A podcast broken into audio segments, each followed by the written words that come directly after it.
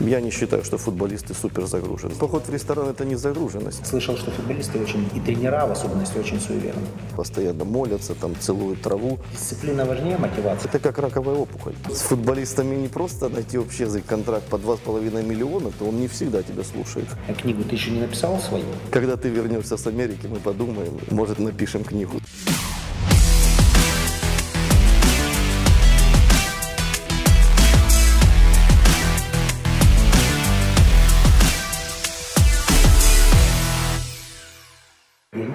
Добрый день. Сергей Ребров, знаменитый футболист, тренер.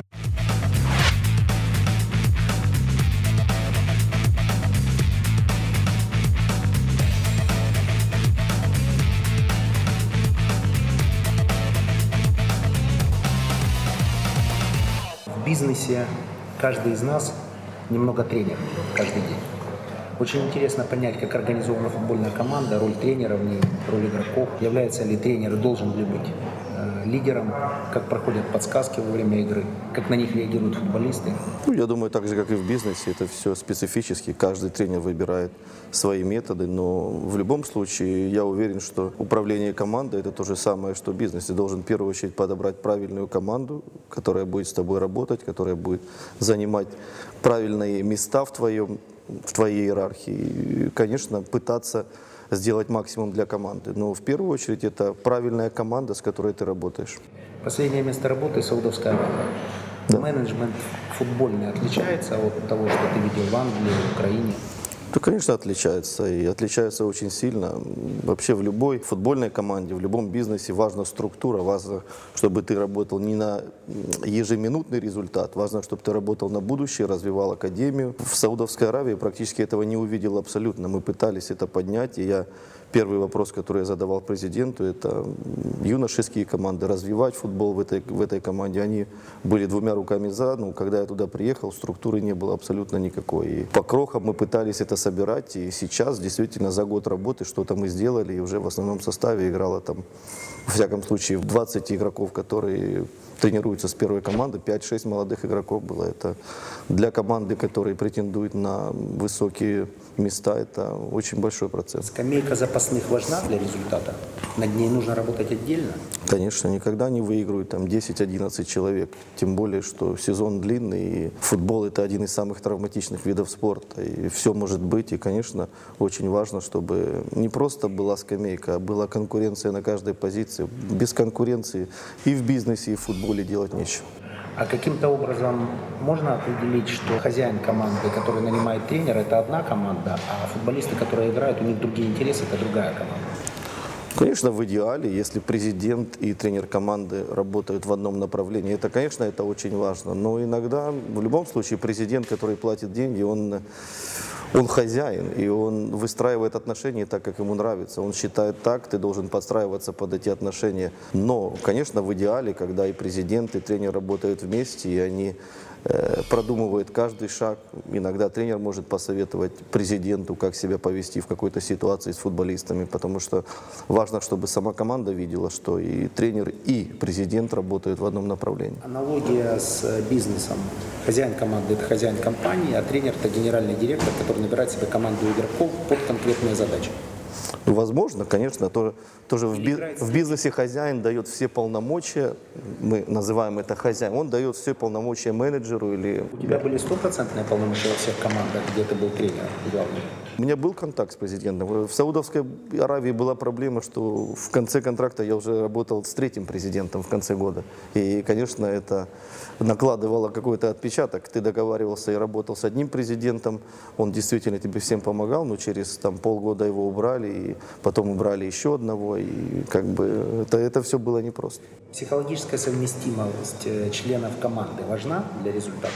Их нужно подбирать таким образом, чтобы они могли между собой договариваться? Или это роль тренера, э, психологическая атмосфера в коллективе? В любом случае роль тренера, но опять же тренер выстраивает свою команду, и каждый член этой команды отвечает за какой-то аспект работы. И То же, что делал я в Киевском «Динамо». Я подбирал людей профессионалов. В первую очередь это должны быть профессионалы. И, конечно, это должны быть люди, которые должны находить общий язык с окружающими, с футболистами. А, а ведь футболисты, вы же понимаете, с футболистами не просто найти общий язык. Если ты рядом советуешь или пытаешься что-то сказать футболисту, у которого контракт 5 лет, и у некоторых там контракт по 2,5 миллиона, то он не всегда тебя слушает. А какие находил ты слова? Что те люди, которые нас смотрят, они каждый день работают со своими командами. И я слышал недавно, ты сказал, что были футболисты, которые помогали тренеру, а были футболисты, с которыми крайне тяжело было договориться, потому что они не воспринимали рекомендации тренера. Да, это всегда, это во всех командах. Это абсолютно, ну, это ненормальные вещи, но команда это, это организм, там 30 человек, ты с каждым должен найти общий язык, причем из этих 30 человек там 15 разных национальностей. Это не просто, ведь есть практика того же, того же Реал Мадрид. Реал Мадрид всегда собраны звезды, звезды топ величины. Но, но, но не всегда, но не всегда получается собрать команду звезду. Правильно? Они соб- собраны футболисты топ уровня, но для того, чтобы они все играли как один оркестр на поле, это, это нужно, э, чтобы тренер это создал. Как он создает? Какие слова, действия, что? Каким образом происходит Ну, наказание? ну, если- ну, во-первых, во-первых, все, все начинается так же, как и в бизнесе, все начинается с уважения. Я всегда, когда прихожу в команду, я говорю, я уважаю вашу работу, вы уважаете мою, и все должно строиться с уважения. Дальше уже, конечно, есть какие-то моменты, со временем ты понимаешь, к одному футболисту нужен та- такой подход, к другому. Да так же, как в бизнесе, это везде. Ты понимаешь, что каждого, для того, чтобы взять максимум с каждого игрока, тебе нужно найти правильный подход к каждому игроку. В команде, ну, мы говорим сейчас, наверное, в большей мере о «Динамо Киев», здесь всегда собраны футболисты ну, топ-уровня точно по меркам Украины, по меркам там, э, бывшего СССР. И для того, чтобы эти игроки заиграли, нужно найти к каждому подход. Они, если они будут отдавать максимум 100%, то это будет Если хорошая команда. тебя, какие меры воздействия? Ну, есть какие-то дисциплинарные санкции, Финансовые? Какие? конечно, финансовые. Дисциплинарные санкции. Ночуют на базе? Да нет, финансово штрафы, конечно, есть штрафы за опоздание на тренировку, за там, не знаю, если пропустил тренировку, огромный штраф без уважительной причины. Да достаточно, если там пропустил какие-то мероприятия, восстановительные мероприятия, там, медицинские мероприятия, то же самое штраф. Дисциплина важнее мотивации в футболе? Или мотивация важнее дисциплины? Да, это сопоставимые вещи. Без, без одного и другого невозможно. Мотивация, как можно играть без мотивации? Если ты выходишь на поле или на тренировку без мотивации, то если ты занимаешься индивидуальным видом спорта, ты зависишь сам от себя, от твоего тренера. Но когда ты выходишь, и у тебя на поле 20 человек, один или два выходят без мотивации, то это как раковая опухоль. То остальные, то остальные, то остальные то же самое. Они видят, что эти игроки без мотивации, и они, и они то же самое становятся такими же. То есть внутри команды все должны быть замотивированы. Но мы стараемся это делать. Опять же, у одного человека как, не всегда просто понять, он мотивирован или нет. Некоторые маскируют это. Ну, есть короли разминки, которые хорошо разминаются при выходе на поле. Да, да, возможно, да, да. Сдуваются. Сдуваются. А скажи, в э, роль, роль чуда в футболе, роль вот этой метафизики, там есть какие-то э, стереотипы, чего нельзя делать, чего можно сделать, возможно, какие-то совпадения там звезд и так далее. Как-то вы на это обращали внимание? Слышал, что футболисты очень, и тренера в особенности, очень суеверны. Да нет, просто иногда после выигранной игры ты стараешься повторить то же, что ты делал в этот день. Я, я не могу сказать, что я там су- су- суеверный, или я видел игроков, которые, ну, прям... э, ну, наверное, я, я, я видел там игроки в большей мере с, с Южной Америки выходят на поле, постоянно молятся, там целуют траву. Ну, возможно, это их ритуал. Ну, у меня такого не было, просто если действительно ты выиграл игру, стараешься в этот день повторить то же, что ты делал, и в то же время по прием пищи, в то же время там проснуться. Только Если это. команда проиграла, э, каким образом происходит разбор э, матча и как часто вспоминают этот проигрыш? Какие выводы делают? Как это происходит? Как их фиксируют? Да, конечно, это разбор игры. Разбор игры происходит через несколько дней. Иногда на следующий день. Все зависит от, от того, когда следующий матч, сколько есть времени на восстановление, сколько есть времени на э, осознание, что произошло, и донести это футболистам. Конечно, мы разбираем игру, и потом уже планомерно готовимся к следующей игре. Футбол – это такая вещь, ты должен играть игру, быстро проанализировать ее, забыть и идти дальше. Забыть, взять что-то из этой игры хорошее и, и те ошибки, которые были, проанализировать, исправлять их в тренировочном процессе и идти дальше. Голос повышал на футболистов? Да, бывало, конечно. Нормативная лексика? Нет, нет, нет. Никогда или нет? Нет, не было никогда. Ты... Ну, я стараюсь держать себя в руках. Я... Ты эмоциональный тренер, я наблюдал за твоей работой, когда присутствовал на, на матчах твоей команды, когда был тренером Динамо Киев. Ты все время стоишь у кромки. Ну, пытаешься, ты пытаешься помочь игрокам. Конечно, я живу футболом, и я живу игрой. Я понимаю, что те задумки, те ту работу, которую мы провели. Иногда футболист выходит на поле, что-то забывает. У тебя есть возможность подсказать, у тебя есть э, возможность в какой-то момент. Ты знаешь уже характер каждого игрока, и ты знаешь, что подсказать игроку в данную. Стараешься. Ну, те, которые рядом играют, да, иногда, когда пустой стадион, и можно и за стадионом услышать. А э, что делать бизнесменам, которые отправили свою команду играть на выезд, ну, например, в поля, заниматься продажей, и подсказать ничего не могут? С какими словами отправлять э, э, на игру свои команды?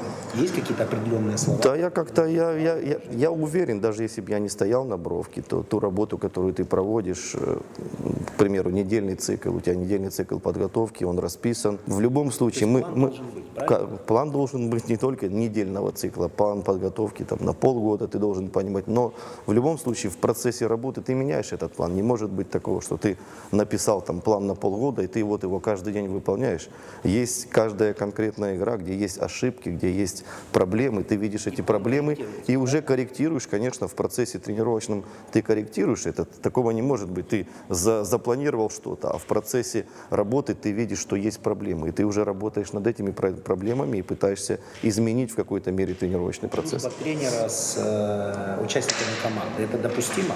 Каждый по-разному называет эту дружбу. Если я с некоторыми игроками, даже когда я сейчас был тренером, с некоторыми из них я играл вместе. Это не значит, что мы друзья, это значит, что так же, как я сказал, первое – это взаимное уважение. И они должны понимать, что сейчас иерархия немножко другая. И у меня с этим проблем не было никогда. И игроки, те даже, с которыми я играл раньше, они, они понимали, что сейчас немножко другие отношения.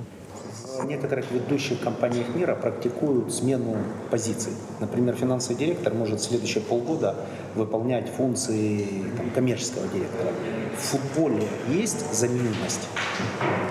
Универсальность есть? Конечно, игрока? конечно. Даже да, это, это хорошо. Я думаю, что каждому тренеру э, это в плюс, если игрок может э, закрыть несколько позиций. Когда там мы играли у Лобановского, универсализация это была топ для него. Он понимал, что если один игрок, защитник, пошел в атаку, и нападающий заменит его и также отработает в обороне, конечно, это топ-игрок. Для команды это хорошо. Да? Конечно, для команды это супер, потому что мы играем против другой команды, и другая команда, так же, как и мы, изучает нашу игру. И если мы вносим что-то нестандартное в свою игру, конечно, это, это для них какой-то шок, это для них что-то новое. И когда мы это вносим, что-то нестандартное, конечно, мы ставим их в затруднительное положение. То есть нужно менять свою стратегию для того, чтобы удивлять своего конкурента? Ну, иногда Иногда также ты играешь по счету, если ты видишь, что команда проигрывает, то, конечно, нужно что-то менять, нужно, э, не знаю, менять позиции игроков, возможно, увеличивать там атакующий потенциал, добавлять одного игрока. То же самое, когда ты выигрываешь, возможно, э, заменить нападающего, помочь больше в обороне. Каждый тренер выбирает себе.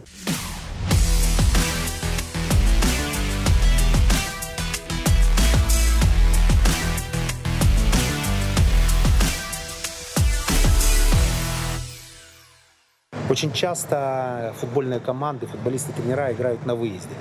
Скучаете за близкими родными? Да, не знаю, уже как-то привык, даже когда еще играл. Не знаю, ты всегда чувствуешь их поддержку и понимаешь, что это твоя работа. Абсолютно нормально. Не Бизнесмены знаю. все время Не задумывался об этом. То есть вопрос связан с тем, что бизнесмены все время в командировках. Соответственно, платят за свой успех финансовый в том числе э, уменьшением количества времени, которое проводят со своими детьми, со своими семьями. Это то же самое у нас. Конечно, ты платишь, но все-таки бизнесмен едет куда-то, он зарабат- зарабатывает себе деньги, своей команде.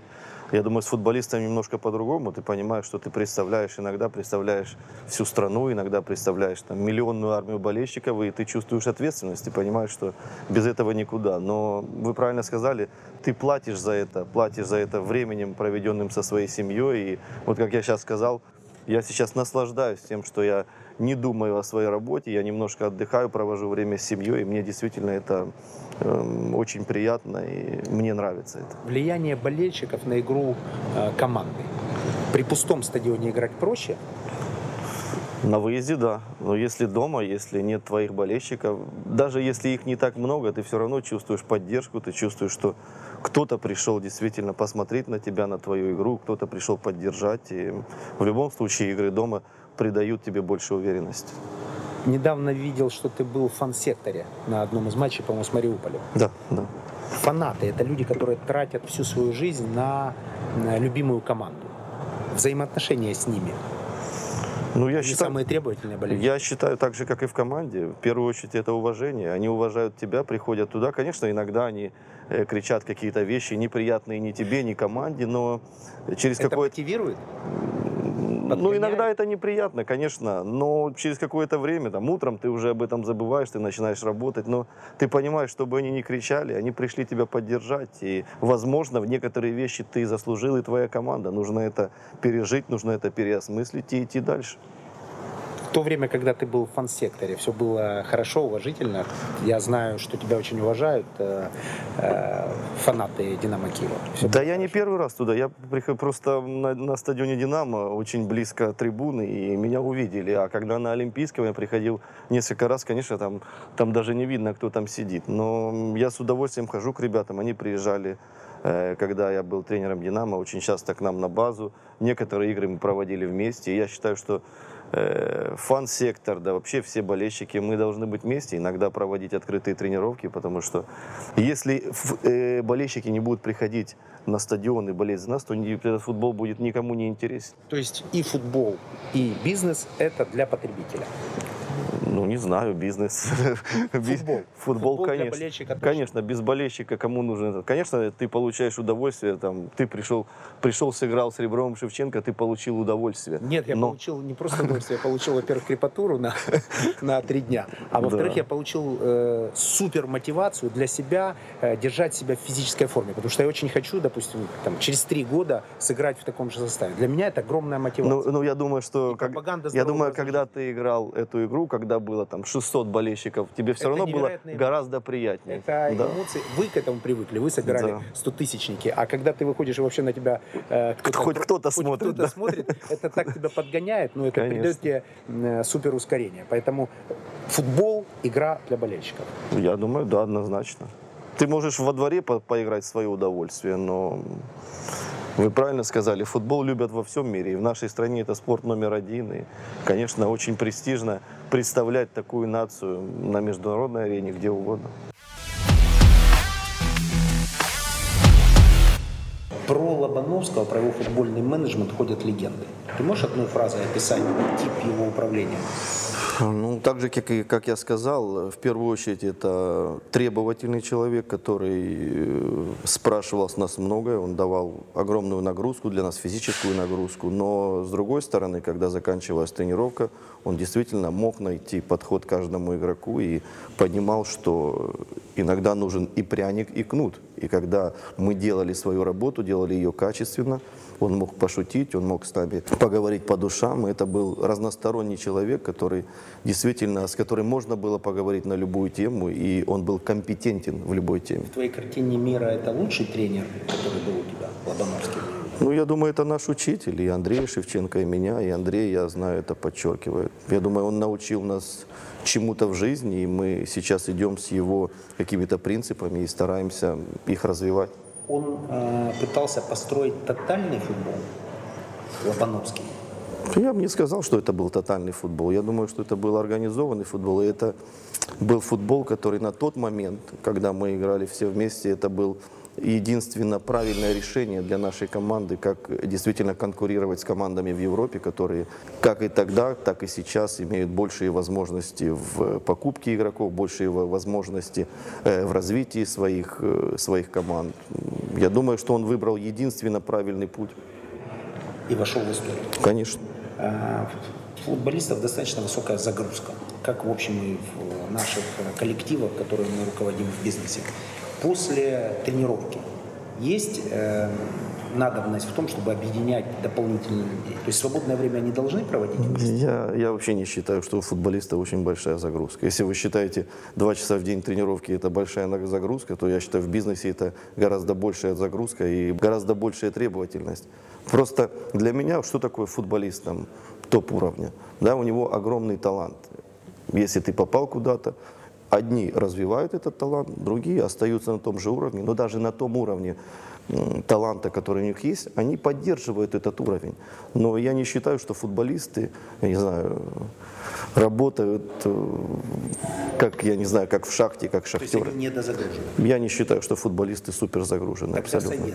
Если э, твой коллектив загружен, максимально работает, после ее окончания есть смысл еще собирать под каким-то соусом там совместные корпоративы, это назовем, не знаю, там, поход на концерт, э, поход в ресторан, или достаточно э, корпоративности? Ну, по, поход, поход в ресторан – это не загруженность. Наверное, в любом случае, так же, как и в бизнесе, важно как говорят, корпоративный дух, чтобы команда была сплочена, чтобы иногда мы делаем ужины вместе с семьями, иногда выходит это абсолютно нормально, и когда команда выходит на поле, она должна быть единым целым. Для того, чтобы она была единым целым, каждый футболист должен уважать партнера, с которым он выходит на поле, и доверять ему. А в процессе тренировок, опять же, если они встречаются всего два часа в день, иногда выйдут на поле, там восстановление, но максимум на базе проводят 4 часа то, наверное, это, это, этого не так много. Наверное, нужны какие-то, не знаю, совместные так же, как вы говорите, иногда пойти в ресторан, иногда раньше э, тот же Лобановский практиковал э, походы в театр всей команды. Я думаю, что это... Да, всей команды? Да, всей команды. И он был, конечно. И какие были... И... Ну, в мое время не ходили, мне рассказывали э, еще раньше, когда до нас ходили. Мы мы, к сожалению, я считаю, что, к сожалению, не ходили, но, опять же, сам тренер подбирает, он видит, э, он видит настроение команды, он видит, что ей лучше, что лучше сейчас, что, что лучше сейчас преподнести что-то команде. Э, если есть конфликт, как э, решаешь его, как разбираешься, ты определяешь право виноватого. Каким образом, если две звезды внутри команды конфликтуют, это вредит командному духу? Ну, слава богу, у меня не было таких конфликтов, что прям игроки между собой. Конечно, каждый, каждый игрок любит себя, он индивидуалист. И иногда бывают конфликты, если игрок там не попадает в основной состав или обижается, что там его меняют. Конечно, после игры лучше это все. Я всегда говорю игрокам, лучше никогда не показывать какие-то свои эмоции на поле, в тренировке. Лучше подойти один на один, сесть в моем кабинете, спокойно обсудить это. и... Нет, вдвоем. Если, если это между игроками, конечно, иногда бывали случаи между игроками. Я э, садил их вместе, мы разговаривали, вникали в суть проблемы и всегда выходили абсолютно нормальными и пожав друг другу руки. Это, это случается всегда. Какие-то недоразумения, но важно, чтобы они э, быстро мы их э, гасили, потому что, как я сказал, футбол это коллективная игра, и важно, чтобы этот коллектив был единым целым. Книга, которая изменила твою жизнь. Ну, я прочел достаточно книг. Кстати, ты мне подарил одну книгу. Мне, мне она очень понравилась. И достаточно хороших книг. В основном я даже читаю о спорте, о футболе очень много читаю о теннисе. Тех людей, которые добились чего-то в теннисе, потому что теннис это индивидуальный вид спорта, и там ты не спрячешься. В футболе где-то ты можешь спрятаться за партнера рядом. В теннисе, особенно когда ты играешь на топ-уровне, ты ни за кого не спрячешься. И, конечно, интересно узнавать о тех людях, как они добивались таких успехов. Тот же Пит Сампрос, Федерер, все эти книги э, Джоковича я все прочитал, и мне было очень интересно. Так же, как и э, великих футболистов, которые добивались чего-то. А сейчас твое увлечение теннисом связано с тем, что ты устал от коллективных игр и хочется взять ответственность на себя? Нет, мне всегда нравился теннис. И, наверное, сейчас уже есть проблемы с коленями.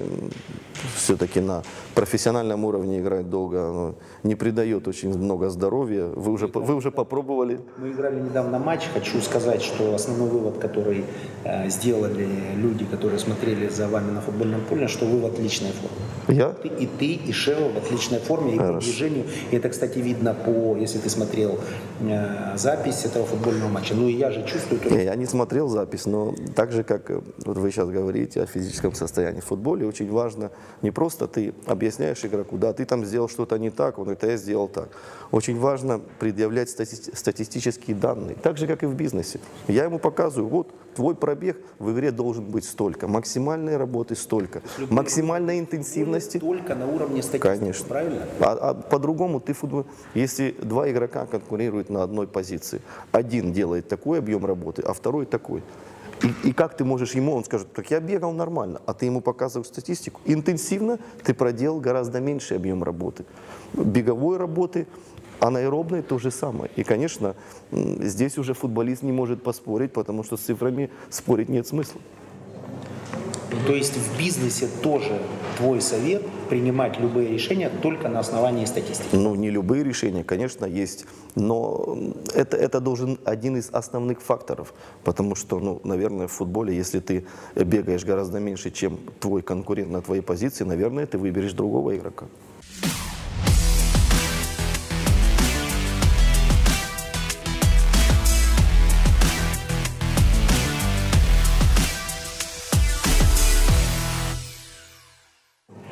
Скажи, как э, распределено время, там, нагрузка и так далее у игрока, который заканчивает э, большой спорт? Он должен отдохнуть какое-то время, либо, э, чтобы не потерять навыки, он должен немедленно идти на курсы тренеров, превращаться, изучать там, теорию футбола. Как это происходит? Это сложно вообще э, определить, когда футболист должен заканчивать. К примеру, игрок киевского «Динамо», если у него есть какой-то уровень, есть талант, возможно, он уже не может себя проявить достаточно в киевском «Динамо», но 100% он может играть в другой команде. Доигрывать это нормально? Я не знаю, как, что вы называете доигрывать. Я не считаю, что Ну, это доигрывать. Ты, ты, ну, ниже уровнем, а для этого игрока может она ни- ниже уровня. Если вы скажете какой-то команде, что она ниже уровнем, то они скажут, извините, Нет, давайте выйдем на поле. Заканчивать на пике футболисту лучше или нормально доигрывать? Но это еще раз, это решать самому футболисту. Я считаю, что первый и очень важный компонент это твое здоровье, насколько оно тебе позволяет. Ты уже сам решаешь, А на, на каком уровне играть. А цифра контракта? То есть если платят, нормально доигрывать в команде ниже уровня? Это еще раз, это, это решать. э, Это индивидуально. И, конечно, индивидуально. Простой пример Иньеста. Да. Иньеста сейчас играл в Барселоне на высочайшем уровне. Даже сейчас там э, Гвардиола его приглашал, насколько я знаю, читал там из прессы в Манчестер Сити. Но, видимо, сам он чувствует, что на топ-уровне он не хочет он знает, что он игрок топ-уровня, но уже, видимо, здоровье ему не позволяет выходить на поле и отдавать так, как он отдавался в Барселоне. Он выбрал, э, по-моему, японский клуб и сейчас перешел туда. И я не считаю, что он там доигрывает. Это нормально. Абсолютно В нормально. футбольном мире это нормально. Конечно, нормально. Люди, которые смотрят нашу передачу, они предприниматели от слова предпринимать что-то. Хотят, раз уж потратили время, получить какой-то бонус от тебя. Можем рассчитывать на подписанную тобой книгу о каком-нибудь великом футболисте? Да, Конечно, конечно. А подписанную книгу ты еще не написал свою? Нет, нет. А когда напишешь, могут подпишешь свою? Только когда ты вернешься с Америки, мы подумаем, может, может напишем книгу. Нужно обязательно написать книгу. Я считаю, что у нас тема футбола в литературе не раскрыта. И тема мотивации, и тема дисциплины. И Лобановского, я считаю, нужно описать. И твою работу нужно описать в «Динамо Киев». Потому Хорошо. что на самом деле футбол, он же дарит радость. Ра- э, Ведь э, позитива не так много, если ты обращаешь внимание за нашей там, действительностью. Да? Да. Футбол это один из них, он объединяет огромное количество людей. Вот это братство на стадионе, когда собирается там 50 тысяч людей, объединенных любовью к своей команде, а когда забивается гол, это невероятный Конечно. энергии. И, и, и я считаю, данные, что при победе любимой команды поднимается производительность труда. И мы у себя в компании, если есть какие-то невероятные там матчи, то мы разрешаем смотреть на рабочем месте, потому что футбол это э, высокая концентрация счастья, когда выигрывает э, твоя любимая команда. Все-таки театр, там книги это повод подумать, задуматься, там поразмышлять. А вот футбол это и для меня, во всяком случае, из всего спорта, а в Америке, ты знаешь, сокер не очень развит. Ну, что, сейчас развит. Ну, сейчас- Посмотреть сейчас на стадионы, конечно. В Сейчас Атланте я был на невероятном стадионе, Да. 80 тысяч людей, безумная Конечно. атмосфера. И несмотря на то, что футбол, конечно, немного комичный в нашем понимании, да, в смысле технически. Я думаю, в, в американском понимании. В нашем понимании он не, не- не комичен. Для них он слишком нудный, слишком мало голов.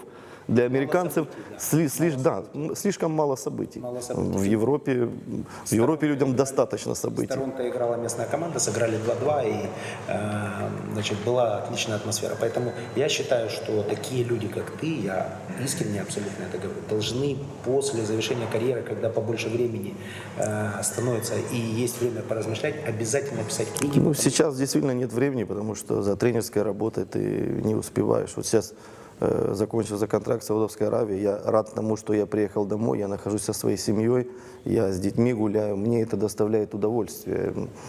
Сейчас я, я не готов садиться чем-то заниматься. Сейчас будет дальше другая работа, и пока на это действительно нет времени. Я бы задал вопрос о творческих планах, но мы не будем этого делать. Надеюсь, что тренер твоего, уверен, вернее, что тренер твоего уровня очень быстро найдет э, работу и предложения такие есть в топ-команде. У нас есть короткий блиц. Когда не думаю, задаю вопросы, а ты а я не думаю, Что это за вопросы, не думая? футбол, а а что за ответ? Футбол или теннис? Футбол, конечно. Лобановский или Гвардиола? Лобановский. А, демократия или диктатура для тренера? Микс. В каком проценте? Какой коктейль? Это выбирает сам тренер. В каком проценте? У нас в гостях сегодня был, э, не побоюсь этого слова, великий игрок. Великим тренером еще стать предстоит Сергей Ребров. Большое спасибо. Я лично услышал большое количество рекомендаций и советов, как мотивировать свою команду, как добиваться дисциплины, как не допускать конфликтов и как подбирать игроков, исходя из психологической совместимости, чтобы они давали результат, который будет достоин уровня той команды, в которой они играют. Спасибо. Пару слов. Надеюсь. Э, Зрителям. Спасибо. Пару слов. В смысле менеджмента. В смысле менеджмента. Не знаю, сложно что-то советовать. Я думаю, что каждый э, в бизнесе, каждый должен видеть индивидуально, как ему строить политику, не знаю, со своими подчиненными, со своими руководителями. Но очень важно, как я сказал, всегда, когда я прихожу в команду, Важно правильно расставить приоритеты и уважать друг друга. Уважать с одной стороны и уважать с другой стороны. А дальше это уже ваше творчество. И я надеюсь, что те люди, которые успешные в бизнесе, они правильно в первую очередь выстроили эм, свои отношения со своими подчиненными и со своими, не знаю, хозяевами, боссами.